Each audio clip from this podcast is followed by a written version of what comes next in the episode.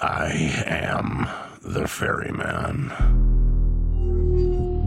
In the shadows of the afterlife, the Ferryman of Souls guides America's most influential spirits to their eternal rest. Where are you taking me? Are you death? This road is not on any map. How much for a ticket? All I ask for in payment is a tale. I don't know who got to Kennedy first. And the devastation those first bombs caused. I've never been to hell, but I know intimately the hymns of the damned. Binge this season of The Passage now. Listen on the iHeartRadio app, Apple Podcasts, or wherever you listen to podcasts.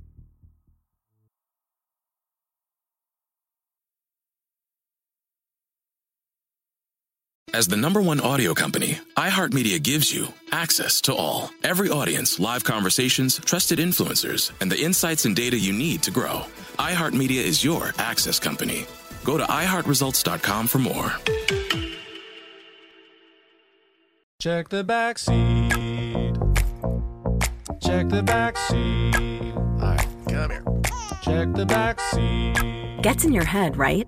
Good. Because every year, dozens of children are forgotten in the backseat of a car by a parent or caregiver. All never thought it could happen to them. But with changes in routines, distractions, or a sleeping child, it can happen to anyone. Parked cars get hot, fast, and can be deadly. So get it in your head. Check the back seat. A message from NHTSA and the Ad Council. If you love sports and true crime, then there's a new podcast from executive producer Dan Patrick and hosted by me, Jay Harris, that you won't want to miss. Playing Dirty Sports Scandals. Each week, I'm squeezing the juiciest details from some of the biggest sports scandals ever. I'm talking Marcus Dixon, Olympic gymnastics, Cain Velasquez, salacious Super Bowl level scandals. Join me on the dark side of sports by listening to Playing Dirty Sports Scandals on the iHeartRadio app, Apple Podcasts, or wherever you get your podcasts. Countdown with Keith Olbermann is a production of iHeartRadio.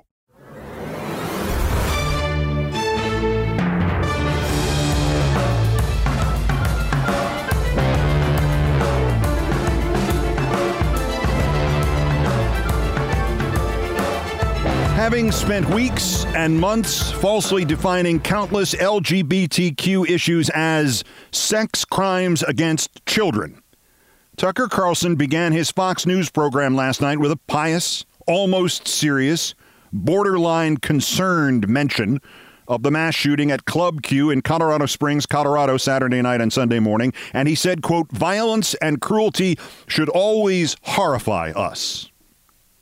That is what Tucker Carlson said last night. On the night of September 19th, however, Tucker Carlson told his viewers to fight back against the LGBTQ community.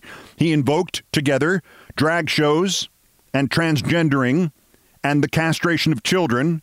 And he said, quote, no parent should put up with this for one second, no matter what the law says. Your duty, your moral duty is to defend your children, unquote no matter what the law says. This was only the starkest of his attempts to instigate violence against gays and transgenders and doctors and schools and teachers, the ones he claims are perpetrators of sex crimes, only the starkest of hundreds of such slanderous commentaries, because he is trying to attract an audience of conspiracy theorists whose bleak, distorted world leads them to believe Fox News and to believe in cabals of cannibals and pedophiles because if they watch his show, he makes more money. And Tucker Carlson has never spent a moment of his life being concerned about actual victims of child abuse or of any other kind of abuse or of any victims or indeed of anything or anyone except him and how much money he can make. Last night, Tucker Carlson identified the real victims of Colorado Springs, himself and his viewers. He said they were all under attack by those, quote, who have a deeply unhealthy fixation on the sexuality of children, which might better describe somebody like Tucker Carlson, who goes on national television and fixates at least once every week about the sexuality of children. Carlson dismissed the assertion that he contributed in any way, stochastically or otherwise, to the shootings in Colorado Springs and the other assaults on the LGBTQ community, and he said it was an excuse to defend that, quote, unhealthy fixation on the sexuality of children, which, every time Carlson says it, and he says it a lot, sounds more and more like a disturbing admission and suggests the authorities should be investigating Tucker Carlson. The premise, of course, is that a television program like Carlson's, which Carlson and his employers, a company called News Corp, as dangerous to this country's survival as any terrorist organization, have defended in court by saying nobody should really believe that what Carlson is saying on that show is actually true. The premise of all of the Tucker Carlsons throughout history is that they can't be guilty of indoctrinating people to believe that every LGBTQ person or ally or doctor or teacher is a quote groomer. They can't be influencing people in that way as if by remote control to shoot up gay bars in Colorado because television can't have that kind of influence on people. This is while they are telling you that drag queens and teachers and transgendered people, they they are the ones who are able to indoctrinate people remotely. Television can't. Tucker Carlson can't. A man dressed as Britney Spears can indoctrinate children into altering gender. But Tucker Carlson telling the people who watch his show perhaps a total of half a billion times a year that dressing up as Britney Spears is a sex crime, he can't indoctrinate anybody. Television can't make people do things. And that's why Tucker Carlson's ravings are interrupted by commercials from Golden Corral and Bass Pro Shops and the telecaster of the Soccer World Cup because television can't make people do things. Maybe Tucker Carlson believes that. Maybe that is why he doubled down on his self martyring victimhood and his attack on the LGBTQ community while they are still cleaning up the carnage at Club Q. And somebody, somebody out there, is planning to respond to this intentional hysteria in this nation by attacking the next gay or transvestite or transgendered person he sees. And where is that next person easiest to find if not at a public club or parade or other event? I worked with Tucker Carlson. To my knowledge, he believes in nothing. He has no principles, no scruples, no beliefs, no red line, no morals, except his desire for money and revenge. He was the mainstream Republican, willing to share the stage with liberals on Crossfire on CNN and got fired. So then he became the reasonable face of deliberate conservatism on MSNBC and got fired. So then he was the intellectual far right contributor on Fox News and got nowhere. So then he turned into a polished version of a QAnon chat room selling Trump and replacement theory and transphobia, insisting to his audience that no parent should put up with this for one second, no matter what the law says. And he got his own nightly show at 8 p.m. every night and the top ratings in cable news. No parent should put up with this for one second, no matter what the law says. That is not his creed, that is his brand. He is worse than the creature who shot up the club in Colorado because Tucker Carlson may or may not believe a single word he says. He only believes in those words' ability to make him money. He is a whore. God damn him to hell. And would that it were just Tucker Carlson, but it's not. Whenever there is a mass shooting and one of us says, but guns, the far right always responds, oh, it's too soon, or how dare you politicize death and grief, so thoughts and prayers. But if you will notice, after a shooting with a clearly defined hate basis like in Colorado Springs, those on the right don't even slow down or say it's too soon to come back and spew more stochastic terrorism into the Swiss cheese minds of their viewers and supporters. Sometimes, though, they change it up a little bit. In the aftermath of the shooting, an interview appeared at the news site Semafor with Mike Pompeo, former defense secretary, former secretary of state under Trump. Hard to believe, but it really happened. They asked Pompeo to identify the central issues that any Republican presidential candidate should run on in 2024. He's trying to be that candidate, and he answered, quote, making sure we don't teach our kids crap in schools which we are at the center of doing. Pompeo did not specify the crap, On the right, generally, the crap includes anything positive about minorities, especially LGBTQ, or anything negative about white Americans. Quoting Pompeo again, I get asked who's the most dangerous person in the world? Is it Chairman Kim Jong un? Is it Xi Jinping? The most dangerous person in the world is Randi Weingarten. It's not a close call. If you ask who's the most likely to take this republic down, it would be the teachers' unions and the filth they're teaching our kids.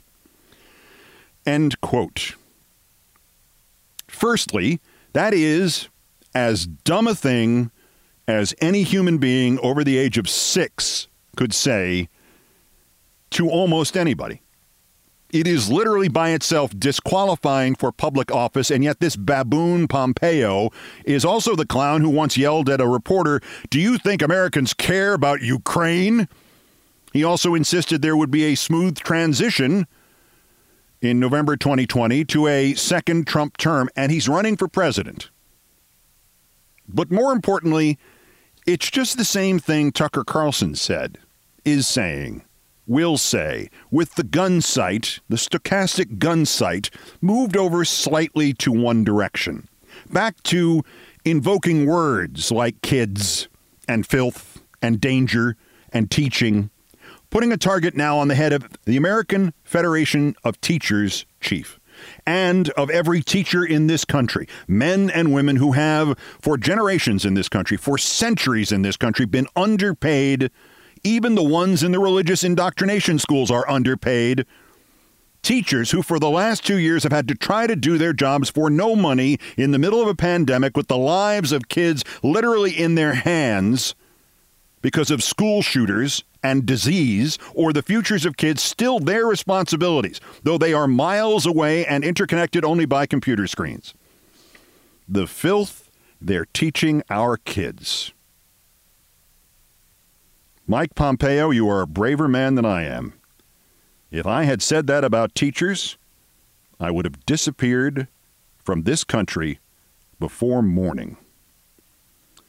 Because the teachers now are the next targets. That means when something happens, Mike Pompeo can dismiss the idea that his words could possibly have contributed to it. Of course not. I couldn't indoctrinate the stupid people of this country. And he will say that while somebody is working on his next Mike Pompeo campaign ad to run on television. Even though Tucker Carlson has reassured us that words on television cannot possibly actually influence anybody to do something they wouldn't otherwise do, as Tucker Carlson throws to a commercial for Tommie Copper.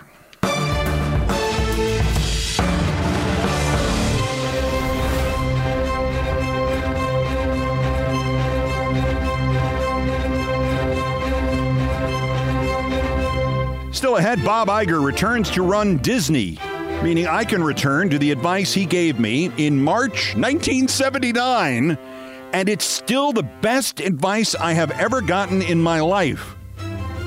Courage and cowardice at soccer's World Cup. Iran's players protest by refusing to sing their national anthem, but the captains of six European squads give in to the homophobic hosts in Qatar. And this day used to be as mournful and reflective a day as there was on the American calendar. A day everybody knew. The anniversary of the assassination of President Kennedy. I am just old enough to be able to remember what us four and five year olds that day thought was happening 59 years ago this afternoon. That's next. This is Countdown.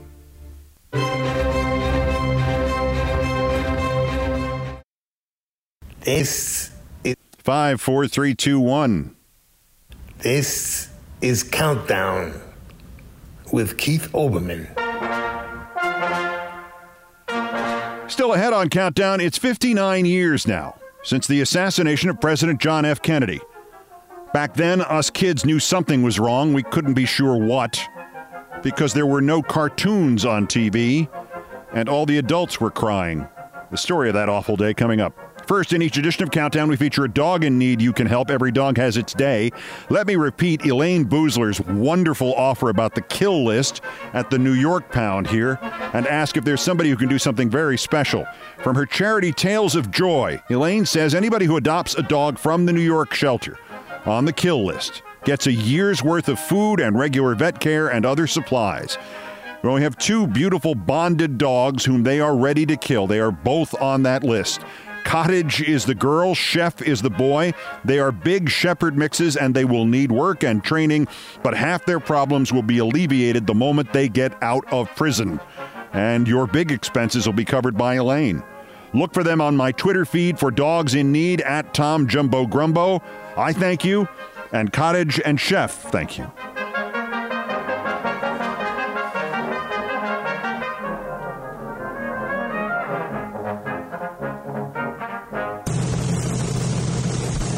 Postscripts to the news, some headlines, some updates, some snark, some predictions. Dateline Louisville. No change in the James Comer scandal. He is the incoming chairman of the House Oversight Committee and has promised investigations of Joe and Hunter Biden, but will not comment on whether or not he will investigate the claims of his college girlfriend, Marilyn Thomas, that he beat her, threatened her life, and tried to cover up his own role in aborting their child by trying to force her to not use his name on the paperwork. Dateline Los Angeles. Two years after retiring, the retired Disney chairman Bob Iger did a Jay Leno and replaced the man who replaced him, Bob Chapek. Rumors swirl Iger may spin off ESPN or buy Netflix or both. The ESPN thing is ironic, as you will hear shortly, because I wanted to mention that Bob Iger gave me the single best piece of advice I have ever received. He gave it to me in 1979, and nobody has topped it and I have passed it along to others at least a thousand times. When I was a senior in college, people I had worked with at my internship at Channel 5 in New York sent me to see him for job getting advice. He was then the husband of one of the news assignment editors at the station, and he was a vice president of ABC's Wide World of Sports program. Plus, he had gone to Ithaca College, and I was at Cornell, so there was the upstate New York geography thing. Bob recounted that while he was in school, he had freelanced as a television sportscaster in the area, and that was his career goal. He said that as he graduated, he was offered two jobs. One was as a sportscaster on the weekends at Channel 5 in Syracuse for $10,000 a year. The other, after his internship there, was as production assistant at Wide World of Sports for $10,500 a year. Iger told me he thought long and hard about this decision and decided on the wide world of sports job because one, it was in New York and not Syracuse, and he was from New York, and two, $500 was a lot of money in 1973. And three, he figured once he established himself, he could move laterally from being a producer or similar to being on the air. In fact, Bob told me when I met him a scant 44 years ago next March. Oh my goodness. Because I had been on TV so much, he said, I was soon promoted to chief production assistant, then to associate producer. Then they found out I'd taken economics classes at Ithaca College, and somebody asked if I could help out with the budgets. Next thing I know, I'm vice president of budgeting for Wide World of Sports. I still want to be a sportscaster, but it's six years later, and if I want to do it, I still have to go to Syracuse, where they are now paying eleven thousand a year but I have a wife and a child now to take care of, and the job I'd have to quit here at ABC pays me six figures. So here's my advice to you if you want to be on the air, be on the air. Don't take some other kind of job in radio or TV just because it pays better, or you can live in New York or live with your parents. Be on the air. Tremendous advice. Good luck, Bob.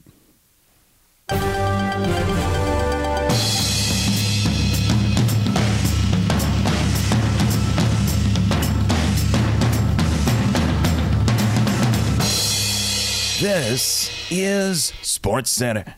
Wait, check that. Not anymore. This is Countdown with Keith Olbermann. In sports, day three of the World Cup dawns, and temporary soccer fans here can probably put away the words pitch, nil, and kit for another few years. As the joke goes, the U.S. lost to Wales 1 to 1. Wales is the size of Iowa. More importantly, two days in Qatar and the thing is already a train wreck. The members of the Iranian team took the field against England yesterday, and when Iran's national anthem played, the players did not sing it. They had done this before in September, before the protests in their homeland turned acute and the dictatorship's reaction savage and bestial. Iranian players risked everything by not singing their anthem at the World Cup. On the other hand, the captains of England, the Welsh, Belgium, Denmark, Germany, and the Dutch were going to wear anti discrimination armbands in their opening World Cup games, simple bright bands on one sleeve saying One Love. Just before play began, FIFA, soccer's international governing body, opened 24 7 for bribes, warned that any player wearing the armband would be given a yellow card by the referee. It would be considered a violation not of tournament rules, which would lead to a fine, but of game rules, which would lead to a punishment. Two yellow cards, and you are ejected. Here, you would get one for just wearing this armband. The six captains and their countries promptly chickened out because they're losers. The Iranians put their lives at risk for what mattered to them, but the captains of six liberal democracies immediately folded, giving way to the homophobia written into the laws of the host country, Qatar, which should not be the host country of this or anything else. They did so instead of saying something like, oh, no armbands? Then we're not playing the game. Only England came out of all this with even a measure of self respect intact. Alex Scott, a former member of the English women's national team who is now part of the announcing crew for the BBC, wore the One Love armband anyway, live on TV from the sidelines. Also in sports yesterday, baseball's Hall of Fame ballot was announced. There is only one serious candidate among 14 newly eligible ex players, or there would be but he is Carlos Beltran, whose career wins above replacement total puts him in the Gary Carter, Larry Walker, John Smoltz range. But Beltran was so heavily implicated in the Houston Astros sign stealing scandal in 2017 that when it hit, he was fired by the New York Mets, who had just hired him as manager. This would usually leave the field clear for holdovers, but the only serious also rans there last year did not seem to be on trajectories for election. Scott Rolen, the third baseman, Billy Wagner, the relief pitcher, Todd Helton, the slugging of first baseman of the Rockies. I think Rolen is a Hall of Famer, maybe Wagner. I will never have a vote. Other newcomers on the ballot this year are fan favorites like Jayson Werth, Bronson Arroyo, Matt Cain, and Jacoby Ellsbury. And after 56 seasons as a fan, I am beginning to think my baseball affection is slipping. I could have sworn until I read that he's now on the Hall of Fame ballot that Jacoby Ellsbury was still on the roster of the New York Yankees on the injured list.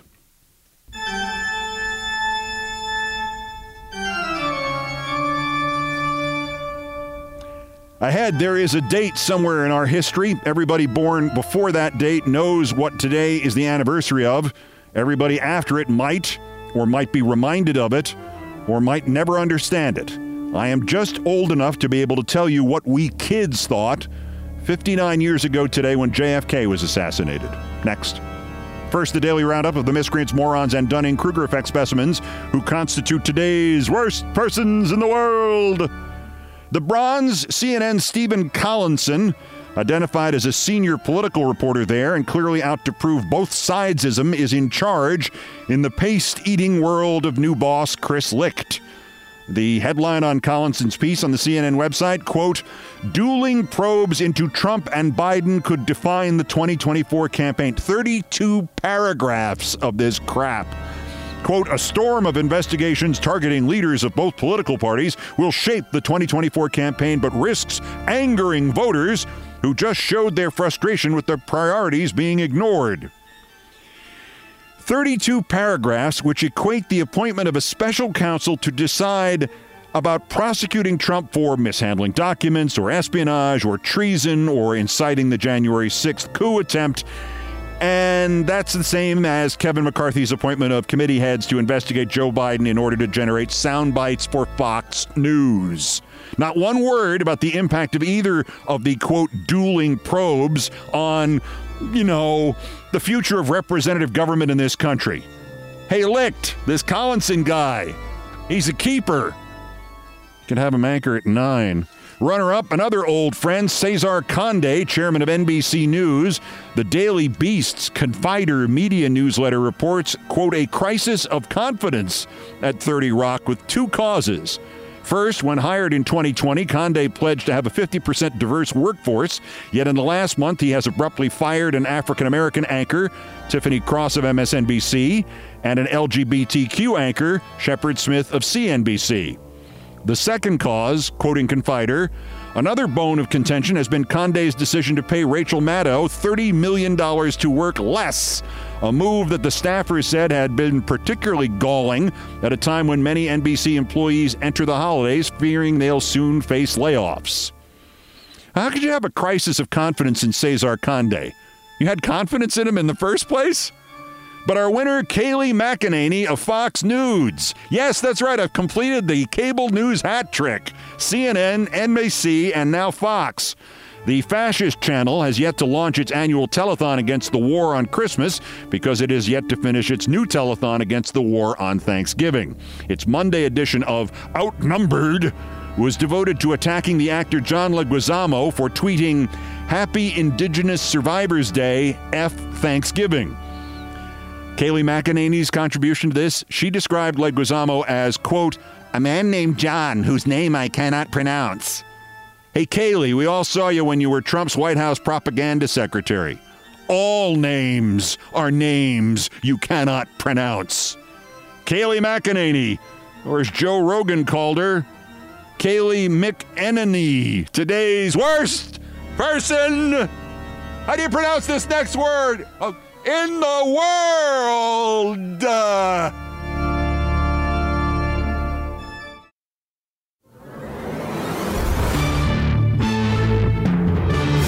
To the number one story on the countdown and things I promise not to tell. And I am probably one of the youngest people you know who has a distinct memory of the Kennedy assassination. On this sad anniversary, understand how old this memory is. Me telling it to you now is the equivalent of somebody on that day, 59 years ago, November 22nd, 1963, telling me of his childhood memories of the 1904 election, or somebody in 1925 going on about the Civil War, or more appropriately, the day Lincoln was shot. On November 22nd, 1963, I was two months and five days shy of my fifth birthday. I was in kindergarten. And we finished every Friday around noon, and I was already home and in my room. And the reason I can see it so distinctly is that just weeks before, my folks had bought a new television. Black and white, of course, crystal clear picture, or so we thought. And it was the first new one they had bought in eight years. And they took the old television, a gigantic thing that required its own rolling stand and had a speaker the size and the tan color of a hi fi record player and had the giant rabbit ear antennas that you hear about in satires these days. And they rolled that thing into my room and set it up, speaking of rabbits, under my giant Bugs Bunny wall clock with the ears pointing to all the characters in the cartoons. I was in my room watching cartoons, luxuriating in my newfound television ownership no other kid I knew had their own TV. And my mother was out in our tiny living room in our tiny house in Hastings on Hudson, New York, when I heard her shout. And not long after I heard the phone ring, it was in the kitchen, the phone, and it had a cord so long that it could stretch into the living room. And it was quickly apparent that if my mother was not crying, she seemed about to. I came out and stood next to her, and she said, Your father wants you to go in the room and close the door and watch the cartoons. He will be home soon. This made no sense. I was a kid. I was not an idiot. I was still aware of time. It was the middle of the afternoon, and Dad would not be home on the train from New York before six. At least he wasn't supposed to be. But I went back into my room. I did not fully close the door because I was something of a sneak and soon I heard my mother tell my father to be careful and hurry back home. The next thing I heard was her back in the kitchen dialing the phone, and these were the days of the rotary phones. Where, if you had to dial the number nine, it took several seconds to move the rotary dial clockwise and even longer for it to rebound to the starting point counterclockwise. And each time you did this, it made so much noise it sounded like somebody trying to start the electric lawnmower or maybe a prop plane Given enough quiet on the street, you could hear it from outside. Well, that noise gave me cover to sneak back into the hallway about halfway between my room and the living room. And I heard my mother say, My God, Barbara, did you see? Kennedy's been shot. What's going to happen next? It was her sister in law, my Uncle Bill's wife, Barbara. Barbara and Bill lived in Connecticut at that time. This was a long distance call. I am not sure if they got off the phone before my dad got home more than an hour later. I am confident my mother told Aunt Barbara that she heard Walter Cronkite say three men shot Kennedy, and she would insist that for the rest of her life. Now I went back to my room and started changing the channel, another feat of strength in 1963. You had to literally change the dial. I settled on channel 2, and yes, at age 4 I occasionally watched the news. I certainly had an idea who the president was and who John F. Kennedy was, and although it is lodged in my memory that 59 years ago today, I was not sure that they were one and the same person. But what I could tell was that either Kennedy or the president or both of them, or they were the same person, had been shot in some place called Dallas. I didn't know what the president did per se, but I had figured out a lot earlier, mostly because of the coverage of John Glenn and the other early astronauts, that anything on television that wasn't a cartoon or a comedy or a western or a ball game or a thing with doctors or something designed to scare the crap out of me like the Twilight Zone or the Outer Limits, anything but that was necessarily important, often very important. The rest of that day is largely a blank except for dinner. I ate. My parents did not. I have some memory of them putting me to bed impossibly early for a Friday night, with the excuse being that we were going to see the Carls the next day in New Jersey. The Carls were friends of my folks. I think my mother knew her from a bank she had worked at. They lived in Westfield, New Jersey, an hour away across the George Washington Bridge and everything. And maybe every three or four weeks or so, either we would go see them or they would come see us, and our trip had long since been planned. The Carls had two boys, one a couple of years older than me, one just slightly younger. I can remember the trip only because one of my joys at the age of four and five was looking for all the different kinds of cars. And on that Saturday, I was sorely disappointed there weren't any cars. The roads were deserted. First, my folks didn't eat. Today, they didn't talk. And now there was nobody on the streets or the parkways or the bridge. Something was really wrong. We got to the Carls faster than I could recall ever having done so. Ordinarily, Mr. Carl loved to quiz me about the cars I'd seen, but on that Saturday, in the 23rd, he and his wife simply said a quick hello to me, and then their boys and I were rushed into their room, and for all I know, they locked us in. I last saw these two guys around 1969. Their dad was in the petroleum industry, and they had lived in Venezuela. And I think they went back there, so forgive me. I don't remember their names. But as soon as Mrs. Carl slammed their door shut, the older one said to me, All right, what's wrong with the grown ups? Why are they all crying? I remember telling them that Kennedy had been shot, and I thought Kennedy was the president. And the older one gulped and asked, Shot with a gun? We put on their ancient black and white TV and went looking for something to watch. And there was nothing on except men sitting at desks looking ashen, even on the black and white TVs of 1963 but I'm confident we did not realize that they were talking about Kennedy and the assassination. We just knew they were not supposed to be there on our TVs. Saturday morning belonged to kids. On a Saturday morning, the only two of the seven New York television stations would not ordinarily be wall to wall with cartoons until 11 a.m. or noon or later. One was the educational station, Channel 13. The other was Channel 5, and they had a kids' show with a live studio audience full of kids and games and clowns and whatever. On the others, we could rely on Quick Draw McGraw and Bugs and the like, but on this Saturday morning, they were playing what sounded like church music. And the only thing they displayed was their channel number and the call letters of the station. Maybe they ran out of cartoons, said the younger of the Carl brothers. Even at age four, I understood television better than I did assassinations. They don't run out, I said. They just play the same ones over and over again. Haven't you noticed? It amazed me that he hadn't noticed. And it was at this point that I began to really worry about what was happening. Anytime one of us left the brothers' room to use the bathroom, the adults would stop talking. They were stopping in mid word. Meanwhile, the three of us kids had played every board game the brothers had, and the older of them asked their parents to let us go outside and play, and he came back shaken because they had said no. They always want us out of the house. What's wrong? On the way home to Hastings, and I think we had been there long enough that it was getting dark already, my parents finally filled me in. At some point later, before I went to college, I remember asking my mother what she told me and when, and she said they had waited until the second day because they believed there was a chance Kennedy had been killed by the Russians and that there would be a war. And remember, we had almost had a war, almost a nuclear war, 13 months earlier. That I have no memory of. I guessed that it was easier to tell me in the car because they didn't have to hide their faces from me so I would not see if they were crying. My mother did say she was amazed that I had figured out what had happened and that it had shocked all the adults without really understanding what any of it meant. She thought by Saturday evening it was pretty clear the Russians had not killed President Kennedy, and as bad as it was, it was not going to get worse, so they might as well tell me what I could understand, and they decided it was safe enough to let me go outside and play again.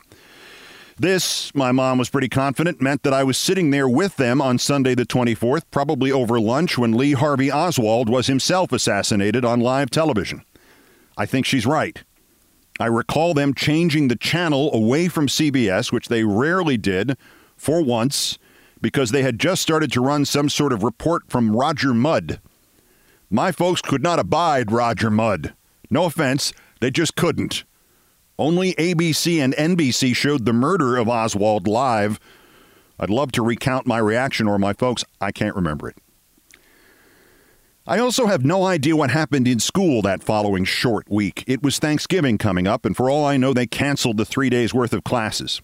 I do remember that as the shock of the assassination wore off, my father was angry about something comparatively trivial. He had, for the first time in his life, as a native New Yorker, gotten actual reserved bleacher seats for the Macy's Thanksgiving Day Parade. 34 years he had waited for this. But now it was obvious that there were only two choices. Either they would cancel the parade outright or they would make it the briefest, grimmest parade in New York City history. They chose the latter. My memory is that my dad took me, but my mom stayed home our location was at Broadway and around 50th Street, and I asked my dad what all the black stuff was on a couple of the buildings. It was mourning crepe. Some of the buildings were adorned with black mourning crepe, as if we were there for Kennedy's funeral procession, not the ceremonial first seasonal appearance of Santa Claus. At one point, a group marched by with a huge American flag wrapped in mourning crepe, bigger than the flags themselves. A year ago, I found the box of slides that my dad, an inveterate photographer, took of that parade. It is amazing that the sense of shock and of people pretending to be happy to be at a parade is either retained by the images from that November 28th or it sparks my own emotional memories of the weird, disturbing experience. There were the traditional Thanksgiving balloons by the time Donald Duck got to us, he was losing air rapidly. He'd gotten punctured somehow, if you want a metaphor, for November 1963. There were bands, there was Santa, and it was warm. It was 60 degrees. Coats were open, hats were off. But more than anything else, it was almost silent. You could hear kids throughout, the younger, the louder. But you could hear them from the other side of the parade it was as if you went to a ball game and the public address system didn't work. It's actually quite a relief for the first few minutes. I am convinced I could hear the shoes of the band members hit the pavement as they walked past me. There is only one other thing from my childhood about the Kennedy assassination that I remember carrying the kind of shock like those first few days of observing all the disoriented and, as my friend in Jersey noted, crying adults. In 1970, might have been 1971, but I'm pretty sure it was 1970 when I was in the eighth grade. All of our classes were canceled late one morning, and we were gathered in the school chapel for a special assembly. We had a lot of assemblies there, but never as late as 11 a.m. Some guy came in, and I have thought and asked and researched and have figured out nothing about who he was. But he had a copy of something almost none of us, and by us I mean Americans of 1970, had ever seen before. It had been on television, local television, a couple of times, but it would not be shown on national television in whole for another five years. The speaker called it the Zapruder film. And as much other assorted film from that day as any JFK documentary I saw before I was an adult, he showed that too. And while I do not remember him espousing any of the conspiracy theories that by then had become a constant in our country, that might be because he showed us the Zapruder film the way Kevin Costner showed it in the Oliver Stone film JFK. We must have seen the fatal shots 20 times at every speed slower than real time. I think we were all ordered back into our respective history classes where shocked students listened to even more shocked teachers. And we asked the same questions the Carls and I did on November 23rd, 1963. What's wrong with the grown ups?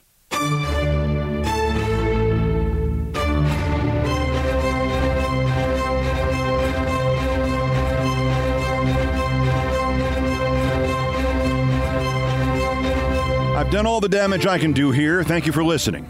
If you're not following or subscribed or whatever to the podcast, please do so and stop a passerby in the street and get them to as well. Here are our credits. Most of the music, including our theme here from Beethoven's Ninth, arranged, produced, and performed by Brian Ray and John Philip Shenale, the Countdown musical directors. All orchestration and keyboards by John Philip Shenale. Guitars, bass, and drums by Brian Ray, produced by TKO Brothers. Other Beethoven selections have been arranged and performed by No Horns Allowed. The sports music is the Olbermann theme from ESPN2. It was written by Mitch Warren Davis, courtesy of ESPN Inc. Musical comments by Nancy Faust, the best baseball stadium organist ever. Our announcer today was Stevie Van Zandt, and everything else was pretty much my fault. So that's countdown for this, the 686th day since Donald Trump's first attempted coup against the democratically elected government of the United States. Arrest him now while we still can. There'll be a new episode tomorrow. Until then, I'm Keith Olbermann. Good morning, good afternoon, good night, and good luck.